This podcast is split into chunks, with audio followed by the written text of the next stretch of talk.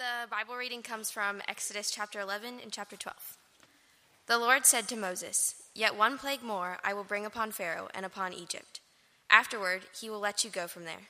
When he lets you go, he will drive you away completely. So Moses said, Thus says the Lord About midnight I will go out in the midst of Egypt, and every firstborn in the land of Egypt shall die. From the firstborn of Pharaoh, who sits on his throne, even to the firstborn of the slave girl, who is in behind the handmill and all the firstborn of the cattle. There shall be a great cry throughout all the land of Egypt, such as there has never been, nor will ever be again. But not a dog shall growl against any of the people of Israel, either man or beast, that you may know that the Lord makes a distinction between Egypt and Israel. The Lord said to Moses and Aaron in the land of Egypt, This month shall be for you the beginning of months. It shall be the first month of the year for you. Tell all the congregation of Israel that on the tenth day of this month every man shall take a lamb according to their father's house, a lamb for a household. And if the household is too small for a lamb, then he and his nearest neighbor shall take according to the number of persons. According to what each can eat, you shall make your count for the lamb. Your lamb, lamb shall be without blemish, a male, a year old. You may take it from the sheep or from the goats, and you shall keep it until the fourteenth day of this month. Then the whole assembly of the congregation of Israel shall kill their lambs at twilight. Then they shall take some of the blood and put it on the two doorposts and the lintel of the heavens in which they eat it. They shall eat the flesh that night, roasted on the fire, with unleavened bread and bitter herbs they shall eat it. Do not eat any of it raw or boiled or in water, but roasted, its head and its legs and its inner parts. And you shall let none of it remain until the morning. Anything that remains until the morning you shall burn. In this manner you shall eat it, with your belt fastened, your sandals on your feet, and your staff in your hand. You shall eat it in haste. It is the Lord's Passover. For I will pass through the land of Egypt that night, and I will strike all the firstborn in the land of Egypt, both man and beast. And on all the gods of Egypt I will execute judgments. I am the Lord. The blood shall be a sign for you on the houses where you are. And when I see the blood, I will pass over you, and no plague will befall you to destroy you when I strike the land of Egypt. This is the word of the Lord.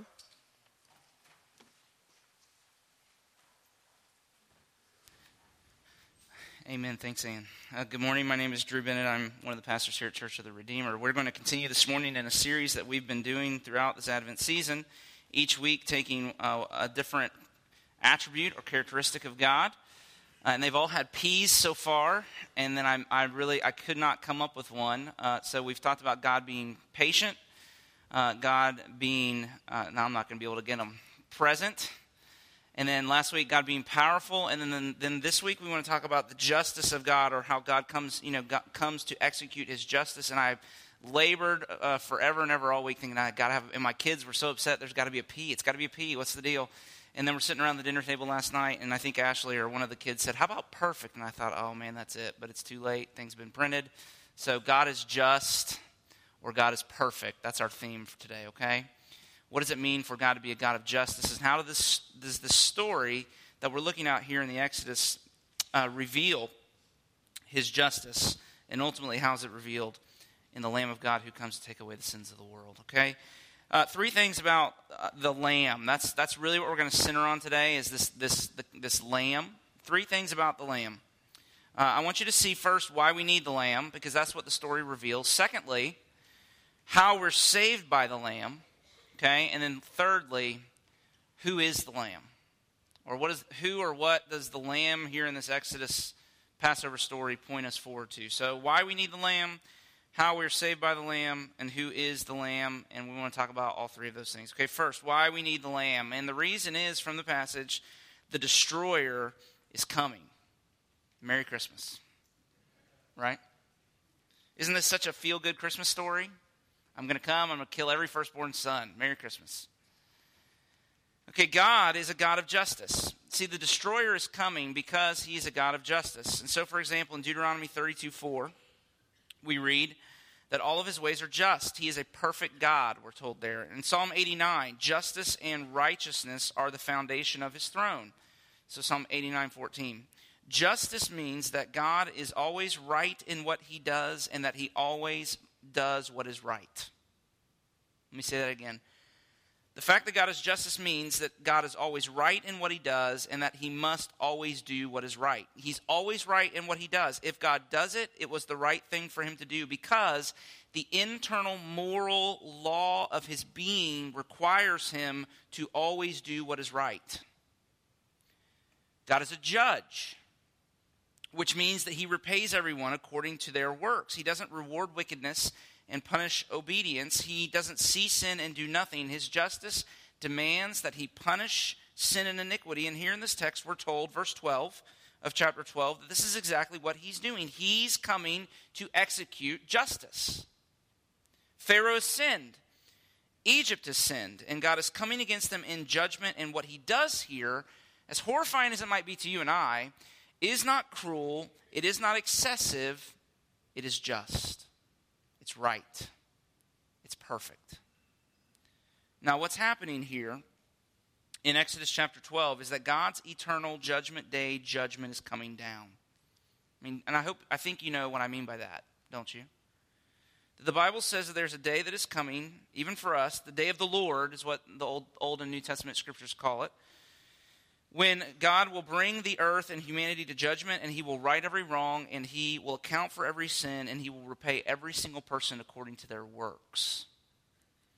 And the Bible also says that until that day, God's anger, it's an interesting metaphor, is being stored up. It's being held in reserve for that day. But what happens in the Bible is every now and again, the cup of God's wrath gets filled to the top and begins to pour over the edges. And that's what's happening here. The end of time, judgment day judgment, the wrath of God against sin that's been stored up is beginning to come down ahead of time as a picture of what will happen on the great day of the Lord the Bible talks about. And I don't know if you've paid attention, but if you're reading Revelation uh, with us, we've read about the plagues uh, in Revelation, the trumpets in Revelation chapter 7, and the bowls now in Revelation 15 and 16. And the language is meant to echo the language of these plagues here in Exodus because this is kind of the paradigmatic way of, of talking about God coming against humanity in judgment. But notice, okay, very important thing for us to take note of here.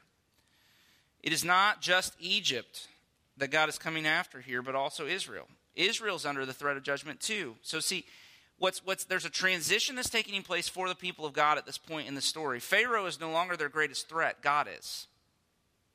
The destroyer's coming for them too. And this sets up the crisis in the passage, right? I mean, didn't God come down to rescue them? I mean, isn't he there to save Israel? So what's this about the destroyer not only coming after Pharaoh, but coming after the households in Israel too? And what it means is, what we're, what we're catching wind of here in this passage is that there's a greater rescue uh, that, that the people of God need than their rescue from Egypt. And I was struck by this. I, I don't know. My, my, is anybody else, the weeks are starting to get mixed up for you? I mean, things just, I don't know if it was this week or last week, but we decided we were going to watch The Prince of Egypt uh, at our house recently. And what was fascinating about it is, is the only, we only have it on VHS. So we pulled out the VCR. Hello. Pray for us. My goodness. We're still watching the VCR in the Bennett household. But so we watched it, grainy as it was, and I remember at the very end of the of the movie, I had not seen it in a while. Um, Zipporah turns to Moses after they've crossed the Red Sea and and God has destroyed Pharaoh, and she says, "Moses, look, look, Moses, your people." Your people are free, and out of my mouth, because I'm preparing for this stuff, right? Uh, and my family looks at me like I'm crazy in these moments, but out of my mouth, she says, Moses, look at your people. They're free. And immediately I said, No, they're not. No, they're not. They're free from Egypt, but they're not free. They're not free from sin and death. And, and what there's a spiritual lesson that God wants us to learn and wanted them to learn that God is coming against both Egypt and Israel because there's a greater threat than the political oppression that they were experiencing here, and that is the threat of sin and death. And sin is a universal human condition. There aren't good guys and bad guys. And the way God gets at this is through the claim on the firstborn here. See, it's the firstborn sons that are going to die, both Egyptian and Israelite, right? And that may mean little to us, but it would have been an unmistakable message to these ancient people that there's a debt of sin over every family. Because the firstborn son held the hopes and the joy of the family, and God is coming against the firstborn son as if to say, To every single person, Israelite and Egyptian, there is a debt of sin, and I'm calling in the debt. And so I'm going to ask you to do something with me this morning. Not, it might be hard for you, and this is going to sound really strange, but I want you to put aside your theology for just a minute so that you can feel the force of the story. Right? You're thinking, what? You want me to what? What'd you just say? Because, see, sometimes our theology gets in the way of spiritual experience, and I want us to feel this. And to feel it, you have to use your imagination. You have to get into the story, okay, a little bit. Because even if you're a Christian, this is your condition. And here's what I want you to see every single one of us in this room is under the sentence of death and hell, and the destroyer, we're told, is coming for us all Egypt and Israel. Christian and non Christian. And it sets up this amazing crisis. Now, I'm going to get back to the theology and solve it, okay? So don't panic. I just want you to, I, I'm trying, I want us to feel that reality the way the Israelites must have felt it on this night. And there's a huge crisis uh, that, that comes to a head here. Uh, in this event. And, and the crisis is something like this it's the combination of two problems, okay? Problem number one is that God is a God of justice, and no matter what he might like to do, he cannot suspend the demands of his justice on a whim. And so, what I'm, I'm anticipating the objection of, you know, okay, all this talk about sin. I mean, really, can't God just overlook sin? I mean, isn't that what the gospel is all about? You know, sure, we've sinned, but God just kind of winks, you know, at our sin and then gives us a do over. Because in the New Testament, you know, we find out He really is a God of love and compassion, not a God of justice and wrath. Can I say that's not what the gospel's about? God is coming against both Egypt and Israel, Israel who he loves, Israel whom he's chosen, Israel his people. And the lesson is that though he might like to, there's an internal reality. God can't just suspend the demands of his justice. In The Lion, the Witch, and the Wardrobe, Edmund, if you're familiar with the story, betrays Aslan, who's the Christ figure, and his siblings. And though they recover him from the White Witch, she comes, if you remember this part in the story, she comes to claim him and she appeals to the deep magic which is engraved on the scepter of the emperor beyond the sea. That uh, that was that that he put into Narnia at its founding. And the deep magic was this: that a traitor's life was forfeit, and so Edmund must die because of his sin. And what she says is, it's fascinating. She says, if Edmund did not die, then the very fabric of reality in Narnia would begin to unravel because it was founded upon the principle of justice. That's the deep magic sin must be punished. And what's fascinating about, about the scene in the movie and the book is, is um, that the children and the other animals expect Aslan to fight the witch about this, right? But he doesn't. He can't. Susan even asks, she says um, about her brother, she says, Oh, Aslan, can't we? I mean, you won't, will you? I mean, can't we do something about the deep magic? Isn't there something you can do to work against it. And the only response she gets is a frown from Aslan's face and a rebuke at the su- suggestion because you see, God's justice demands that sin be punished. And therefore, if he were to see sin and do nothing, he would have to deny the very essence of his being. God would have to stop being God in order to do that. And that's why Lewis said it the way he did in the book. He said, if there was not blood for Edmund's treachery, if God did not bring sin to justice, the very fabric of the reality of the universe would begin to fray and come undone. Isn't that, amazing? Isn't that fascinating? And so God can't suspend the demands of his justice. Okay, but there's a second problem that brings the crisis to a head. God can't suspend the demands of his justice, and on the other hand, we can't meet the demands of his justice. See, that, that doesn't keep us from trying. And of course, this is what most religion is about do good and appease God, prove to him that you love him, right? But here it is the destroyer's coming for the good guys and the bad guys. And the spiritual lesson is there are no good guys. I mean, if you compare the Egyptians and the Israelites, of course, the Israelites come out on top, but God does not measure the good guys against the bad guys. He measures both the good guys and the bad guys against the demands of his justice. And so we are all under the sentence of death and hell. There's nothing we can do.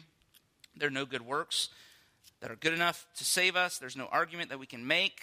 We are, our mouths are silent before Him. There's no spiritual trophies we can show Him that will keep us safe. We can't solve this problem. And the best illustration I know to, to help you and me understand this is I, if you were here 10 years ago in 2013 when the hurricanes hit, or 2003, sorry, and four, 2003 and four.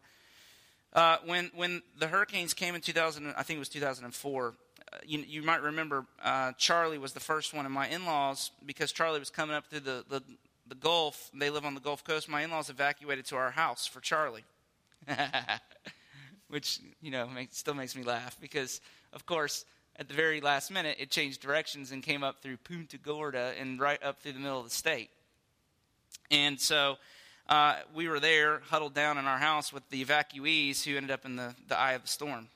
But in the back corner of my house, there was an oak tree uh, that was diseased, and my brother in law is an arborist, and so uh, we realized this was not uh, good once we realized the storm was kind of headed our way. And so we tried to tie it down as best we could, but it was very obvious. We knew that if a strong gust came, uh, it would probably send the thing tumbling. And of course, 120 mile an hour winds sent it straight through the roof of our house and destroyed the back half of our house. And the rain is pouring in on top of the kids' beds and, and everything. So uh, eventually, you might remember we got it off and we tarped the huge holes in the back of the house. But if you were around then, you remember that it was about 10 days later that Frances came. And then, of course, after that, Jeanne.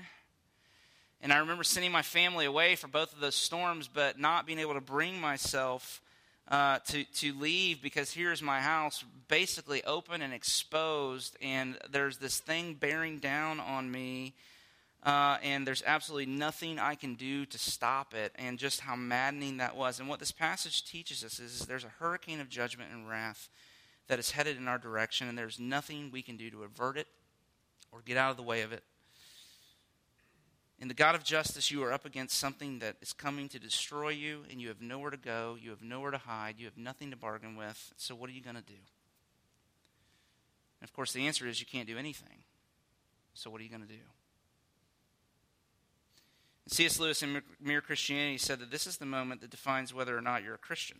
He said, if your solution, when you begin to realize this, that God, that remember what the two, that God can't suspend the demands of His justice, and that we can't meet the demands of His justice. He says, if your solution to that crisis is to do something, then you're not a Christian yet, because a Christian, to be a Christian means that you know you're like the tree in my yard. You're weak and diseased and you don't stand a chance against the storm that's coming, and so you have no other choice but to put your hope in God. See, that, that's, Lewis says, that's faith. Faith is recognizing that all we have done and all we can do is spiritual nothingness. And you're not a Christian, he says, until you have nothing. And yet, the great struggle of Christianity is to remember that you have nothing. And the, but the irony that we learn in this text is that the only way to meet the God of justice is with nothing. And of course, that's where the story begins to turn because here comes the destroyer coming for both the Egyptians and the Israelites, and they literally have nothing. And yet, what we read in the text, and I'm kind of paraphrasing the story instead of getting into the particulars, is that the Israelites are saved and not destroyed. And it leaves you to wonder how. How is it that this destroyer is coming, and yet the tragedy is averted? If you look again at the text, the answer, of course, is the Lamb. Look again there in verse 13. God says, Take a lamb and kill it, and take the blood and put it on the doorposts, and I will see the blood, and I will pass over you, and no plague will enter into the house to destroy you. And so, what we find is that in every house in Egypt, there was either a dead son or a dead lamb. The lambs were slain as a sacrifice for the firstborn sons in the place of the firstborn sons. And when God came, what we're told is he saw the blood and his justice was satisfied, and he passed over the house where the lamb was slain. Now, this is not the first time that we've seen this. In fact, what, what this story reveals is that there's a pattern that occurs over and over again throughout the Old Testament scriptures. In fact, it's so pervasive that you can't really ignore it. It's a major theme from the beginning of the Bible all the way to the end, right? You could say that the Bible is, and this is our second point, the story of the Lamb.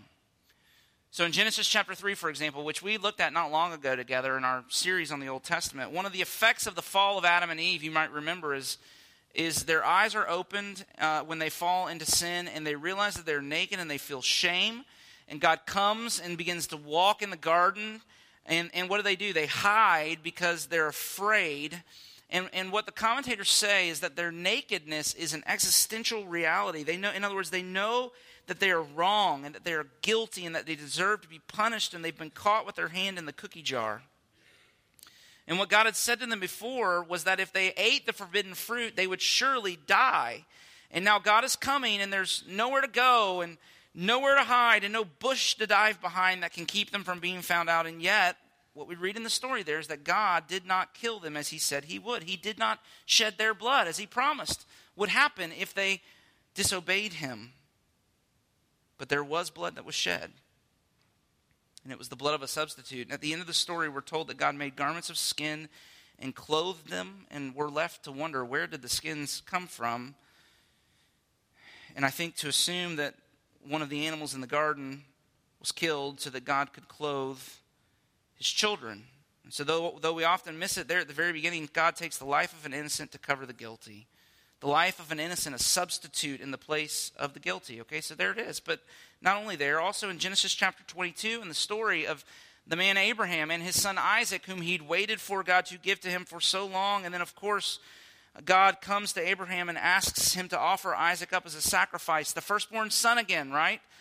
And God is calling in the sin debt that Abraham owed to him. And yet, just as Abraham is about to bring the knife down to kill his son who's laying there on the wood on the altar, a voice from heaven stays his hand, and he looks up, and there, caught by the horns in the thicket, is what? A lamb. And this is what we read. Then Abraham went and took the lamb and offered it, up as a burnt offering instead of his son.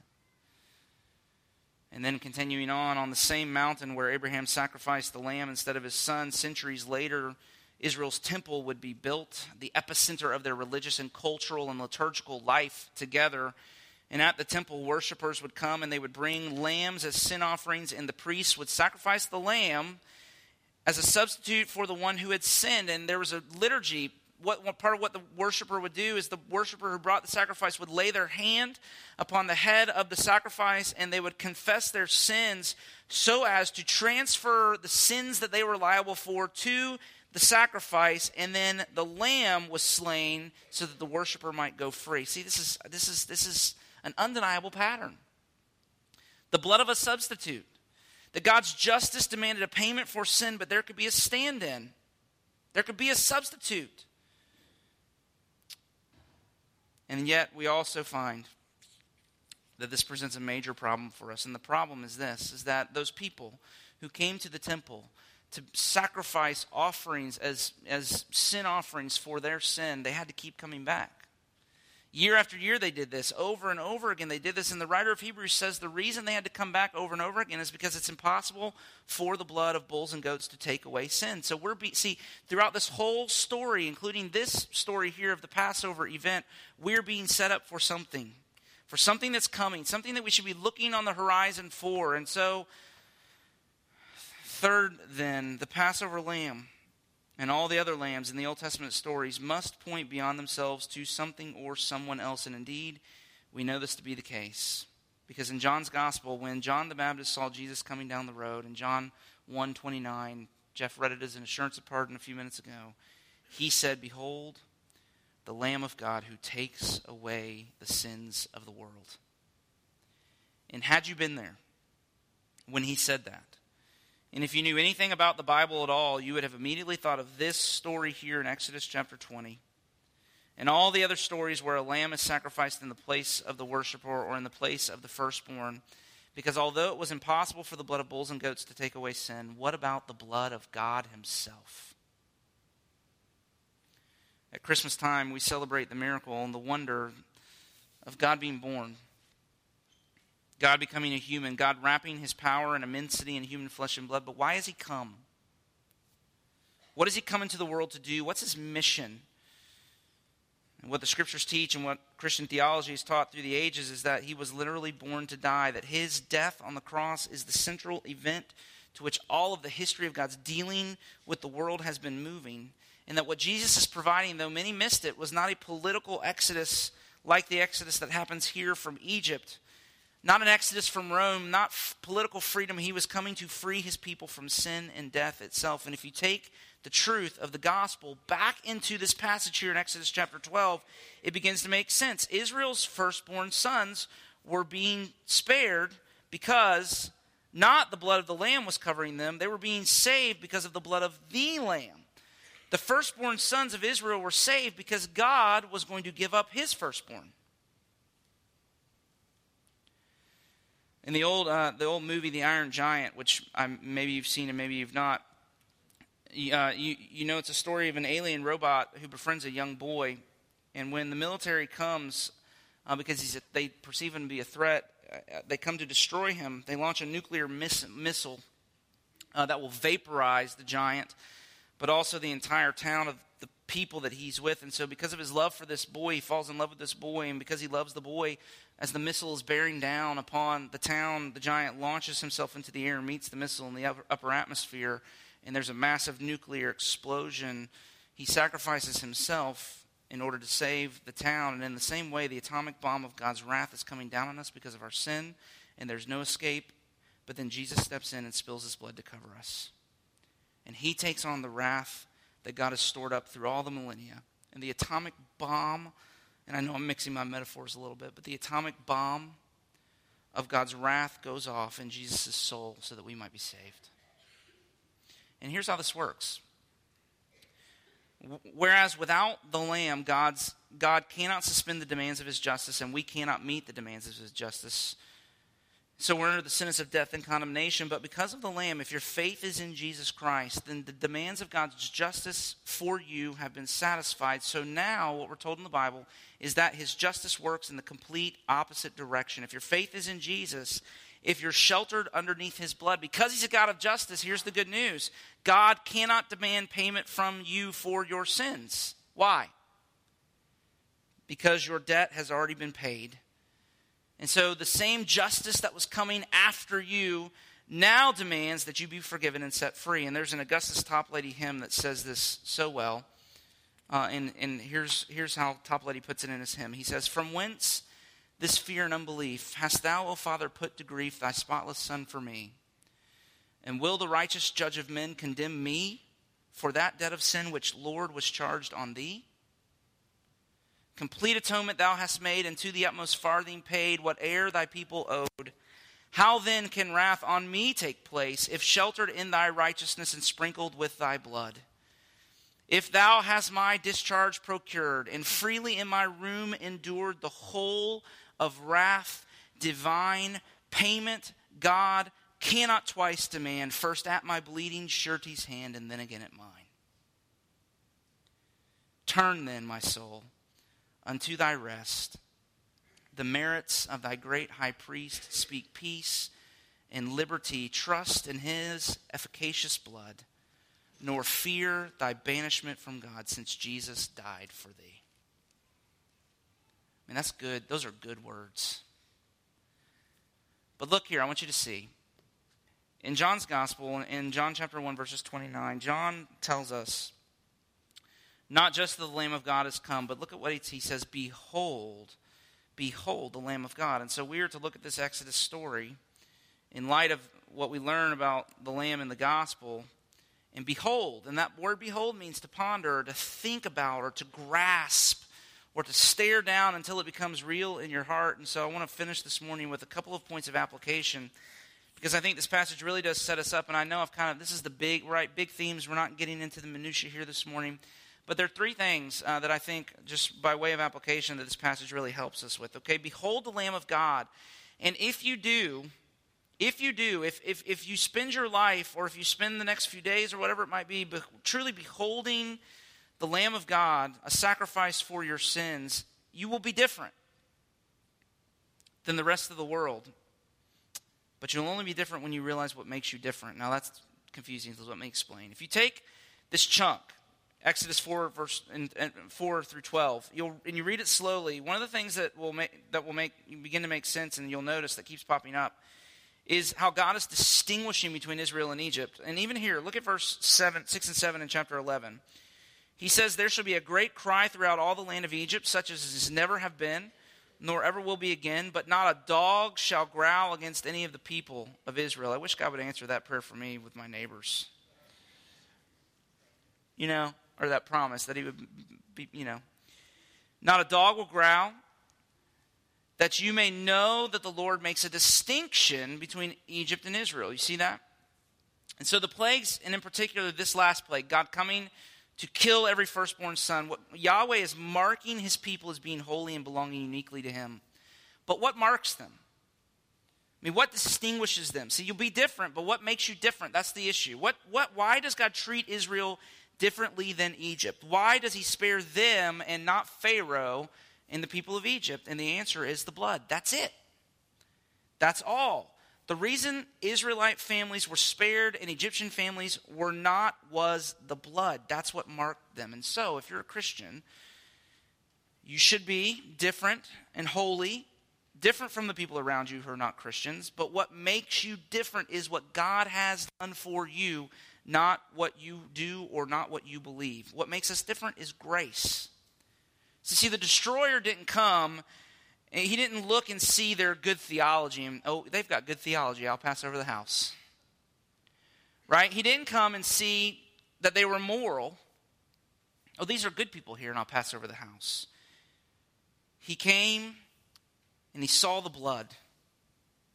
And it was the blood that caused him to pass over. And so, if you're here and you're a Christian, the only difference between you and the unbelieving world around you is to use the language of the book of Revelation that Christians have washed their robes and made them white in the blood of the Lamb. And here's the thing when you realize that, when you realize that, you'll be completely, you'll, you'll be different. when you realize that it's grace that distinguishes us from, from, from everybody else, that will make us different. For one thing, we'll be completely free of any sense of self righteousness or superiority or any thinking that we're any better than anybody else. Everybody's on the same spiritual egalitarianism. But also, you'll possess a deep and abiding joy and peace and confidence in God's love for you, okay?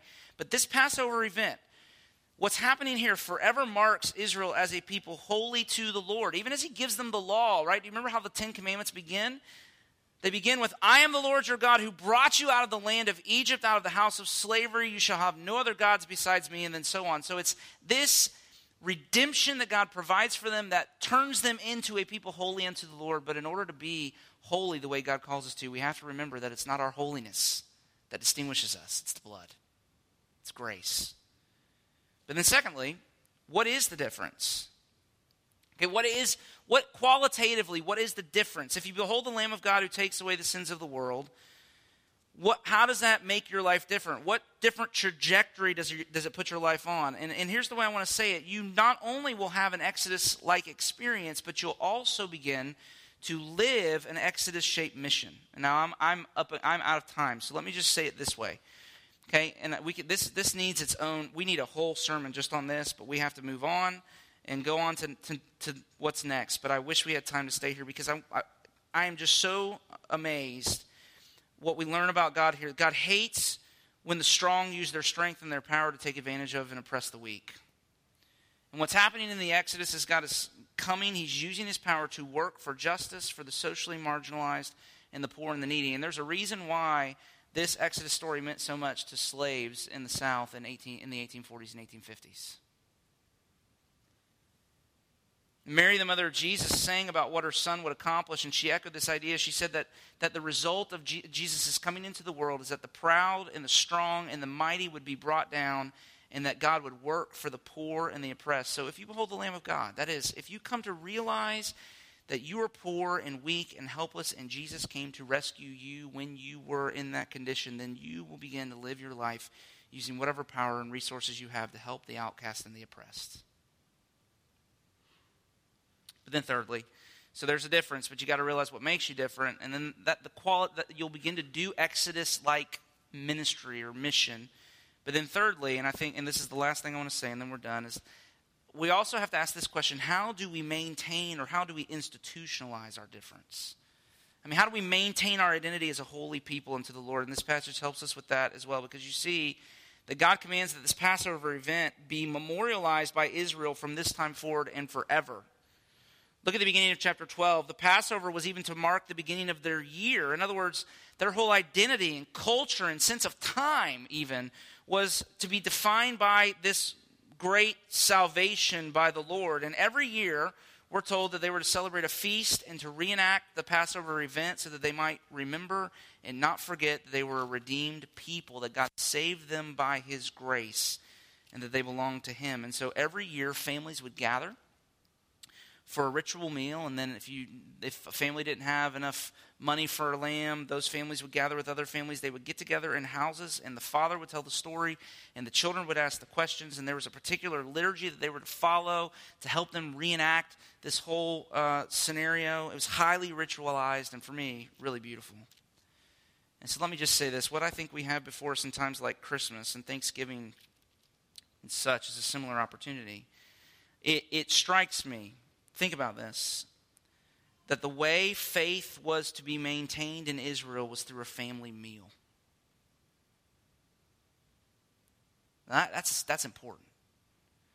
That the way God meant for faith to be maintained and passed from generation to generation through in Israel was through a family meal. And please don't miss the significance of the fact that at the center of our family life as a church is a ritual meal. But I want you to see God's plan for the spiritual health and nourishment of his people was for families to gather together around the table to eat and remember and reenact the story of salvation. So please don't underestimate the spiritual significance and importance of the family meal. And let me say this particularly ritual meals like the ones you'll celebrate with your family and friends this week. And of course, this meal we will share together this morning. So let's pray as we prepare to come to this table. Father, what, uh, what great truth there is for us in these stories. That in many ways, the whole Bible is the story of the Lamb. And at the very center of our celebration of Christmas is the reality that this baby that we celebrate, the King who had come into the world, came to die as the Lamb of God who takes away the sins of the world. And so, we, as your people, uh, we look forward to the day when we will gather with you in heaven and we will celebrate the supper of the Lamb the risen and exalted Christ, who is the lion of the tribe of Judah and yet a lamb uh, that was slain before the foundations of the world. And in this meal, we now get to celebrate together. We enter into that reality, that heavenly reality, even in these moments. And so please come. Uh, help us as we take uh, this bread and this cup to behold the Lamb of God. And in beholding him, uh, that we would become like him so that we might bear fruit that will glorify uh, your holy name. That's our prayer and our hope. So this Christmas, give us great joy and give us eyes to behold in the child king, the one who's been sacrificed for our sins, so that we might be a people uh, who live uh, your mission in our city and in our world. And we pray these things in Jesus' name. Amen. If you've ever had a crisis averted at the last minute, when all hope seemed lost, and just as you thought, I'm done for, and then comes the rescue, you know that that's where the joy comes from. To stare down something that's beyond your ability to, to meet on your own, and to know that God has come in Jesus Christ to provide for our needs, and to shelter us, to cover us with the blood of the Lamb. And now, if you know that, and if you feel the threat of his judgment, and then the, the uh, the sweetness of his mercy and grace towards you, then you will be somebody who celebrates Christmas well. Uh, and that's the promise of this benediction that whereas his hand of judgment came down upon the people, uh, because we are sheltered by the blood, if your faith is in Jesus Christ, his hand's now raised to bless you uh, and to be with you. So receive the benediction then, and may it, um, may it resound in your heart uh, and bring, bring you joy and peace. May the Lord bless you and keep you. May the Lord make his face to shine upon you and be gracious to you.